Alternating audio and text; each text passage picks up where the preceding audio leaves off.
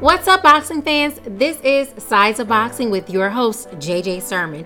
In this podcast, JJ gives an in depth analysis of nearly every fight, from undercards to main events. Now, let's get into the ring.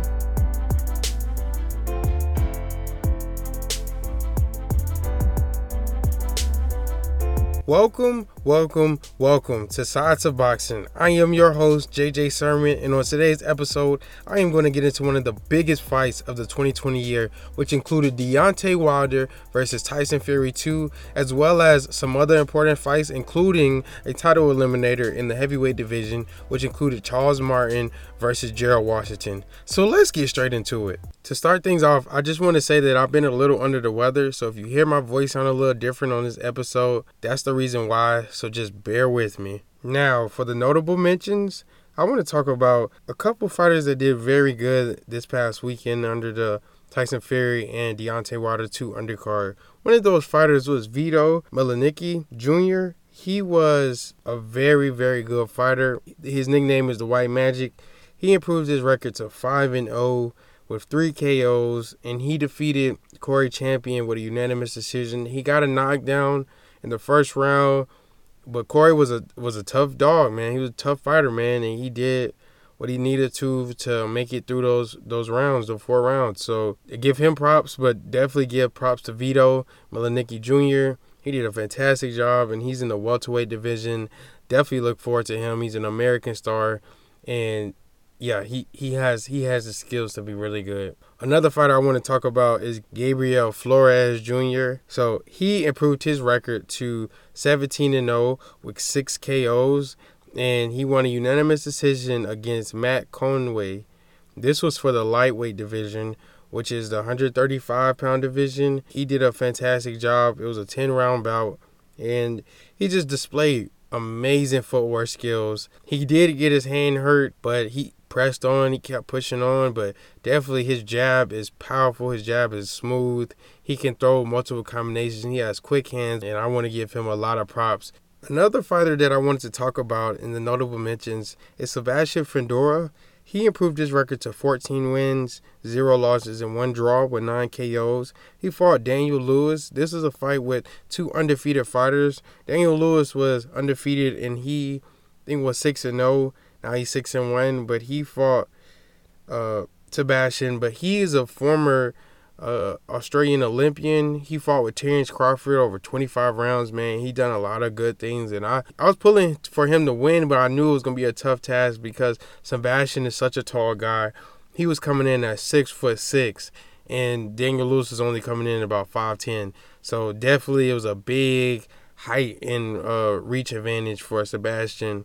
Fundora, and it played a factor. And this was for the super welterweight division, which is the 154 pound division. But Sebastian did what he needed to do um, to get the win. He got a unanimous decision against Daniel Lewis, and I just I just want to big up him. I feel like he should move up to 160, but if he just want to stay there and keep winning, I mean, when he get tougher fighters, it's definitely gonna going to be tough for him. Um, trying to still make weight at 154 if he continues to keep growing, because six foot six is pretty much a heavyweight height at this point in uh, today's age. So definitely got to see what he does next with his with his next fight and whether or not he moves up or stays at 154. Two more fights I really wanted to talk about. One of them was Emmanuel Navarrete versus Jeo Santisima. This fight was for the junior featherweight uh, division. It was for Emmanuel Navarrete's WBO junior featherweight title, and Emmanuel Navarrete did exactly what he usually does he puts that pressure on you and he throws a lot of punches and he makes it uncomfortable for you. And that's what he did. He got a TKO win in the 11th round and now he improves his record to 31 wins and one loss and I just give him ups, man, big ups because I've been on, I've been watching him for a minute now. Almost every single fight he has since he got his title, man, I've been watching, and it's just he's a very entertaining fighter. I really like him, man. He's a really good competitor. He has a he has a friend fan friendly style. He can throw them hands and he can move around. He can switch from orthodox to southpaw, man. He he's legit, man. I think he's moving up after this fight, but we will see. But that's my guy, and I really like Emmanuel Navarrete. The last fight that I want to talk about, which is with Gerald Washington versus Charles Martin. This was a title eliminator fight. It was for the heavyweight division, and Charles Martin did his thing. Charles Martin hit Gerald Washington with the overhand left hand to the chin, and then he went down like a ton of bricks.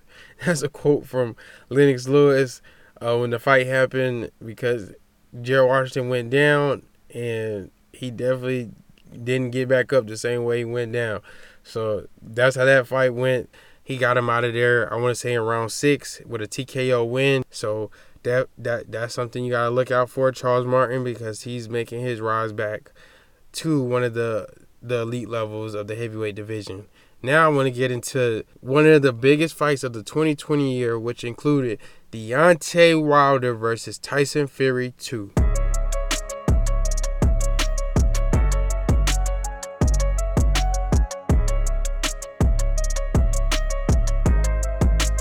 Deontay Wilder came into this fight with 42 wins, 0 losses, and 1 draw with 41 KOs. And Tyson Fury came into this fight with 29 wins, 0 losses, and 1 draw with 20 KOs. That draw that they both have is from their previous fight, their first fight that they had, and this is the rematch.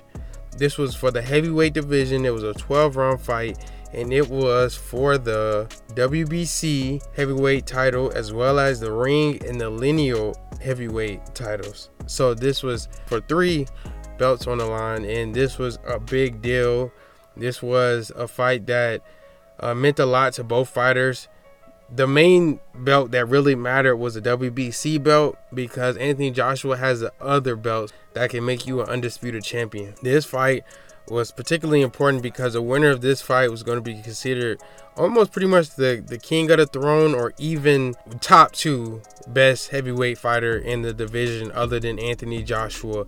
So it, it could be debatable whether or not the winner of this fight was better than Anthony Joshua or uh, and that's pretty much the case but either way whoever wins this fight was considered the top two heavyweight in the whole entire world so to talk about the magnitude of this fight, man, it was such a big deal. The from the press conferences, the weigh-in, to all the interviews that these two fighters have been doing during Super Bowl weekend, they were just promoting this fight to the 10th degree. They was putting on 10, 10. They was just giving all the money towards this advertisement. And it worked because they say supposedly they sold over 18 million tickets um, at the venue as well as projected to do over 2 million pay per view buys, man. That is fantastic if that's true. So this fight was promoted very well, uh, and there was a lot of anticipation because we have somebody who can who can knock you out in two seconds, and you have somebody who can box extremely well for 36 minutes, man. So this was a fight whether it was a puncher versus the boxer. So this was uh, a very very very entertaining fight. The first fight, like I said, it came down to the last second. Literally, like Deontay Wilder got a knockdown in the last round, and that led to one of the most uh, iconic moments in heavyweight boxing history. And now we have the rematch, and everyone is seeing whether or not Tyson Fury can remain uh, undefeated, or is Deontay Wilder going to be the one who is undefeated? So to start the fight off, man, they came in with their little ring walks, man. That was that was those ring walks were ten out of ten, man. Great job for both of them. Definitely had some uh, legendary moments in the ring walk. So round one happened, and round one was pretty much Tyson Fury came into this thing with that strong jab. He just jabbed with that left hand, man. He was just poop poop. But it was kind of like just trying to fill each other out in the first round, and then like at the end of the first round, that's when Tyson Fury really landed some good jabs and uh, he threw more punches and he started pressing forward. That was one thing that I felt like was very key because Tyson Fury talked about how he was going to try to knock him out by round two. And in order for him to do that, he would have to pressure Tyson Fury, I mean, pressure Deontay Wilder and put the pressure on him to the point where he was coming forward, he was throwing more punches, and he was smothering him. And one thing that I thought that was very evident in the fight, or before the fight happened, was Tyson Fury came into the fight over 270 pounds, and Deontay Wilder only came in a little bit over 230. So those are that's a 40 pound difference, man.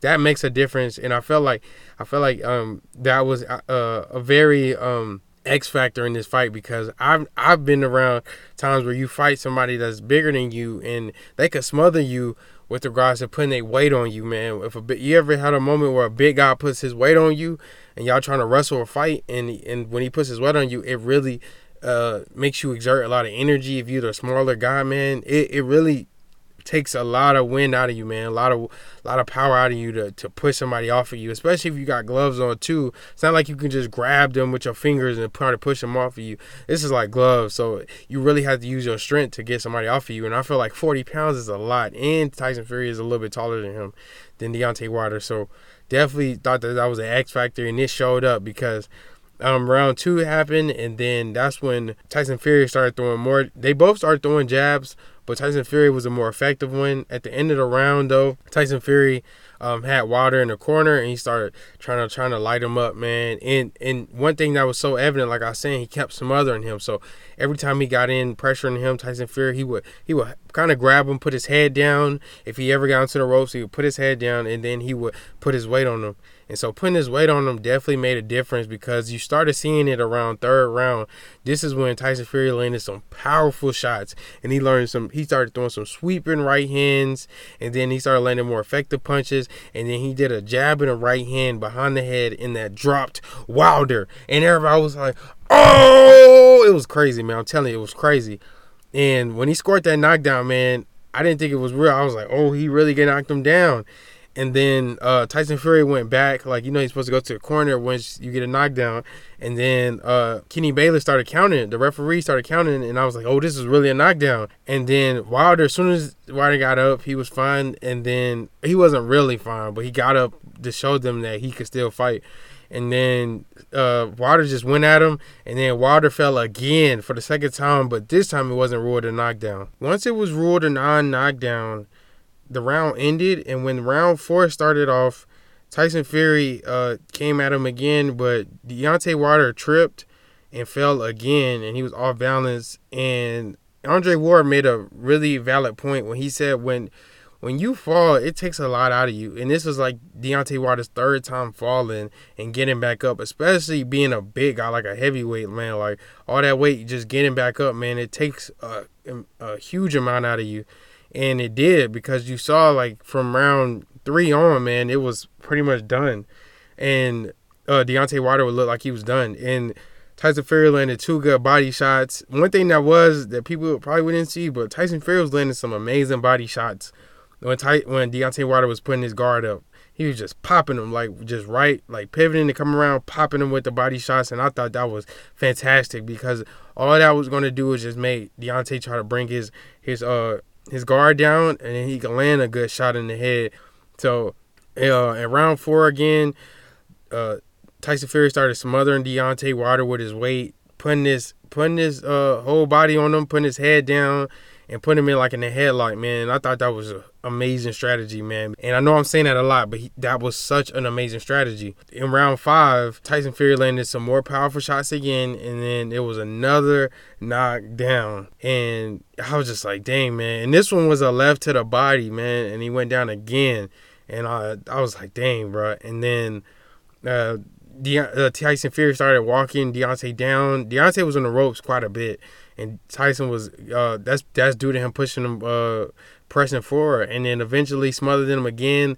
But then this time the referee uh, Kenny Bayless uh, took a point away man for Tyson Fury bringing his head down keep pushing uh, Deontay Wilder's head down.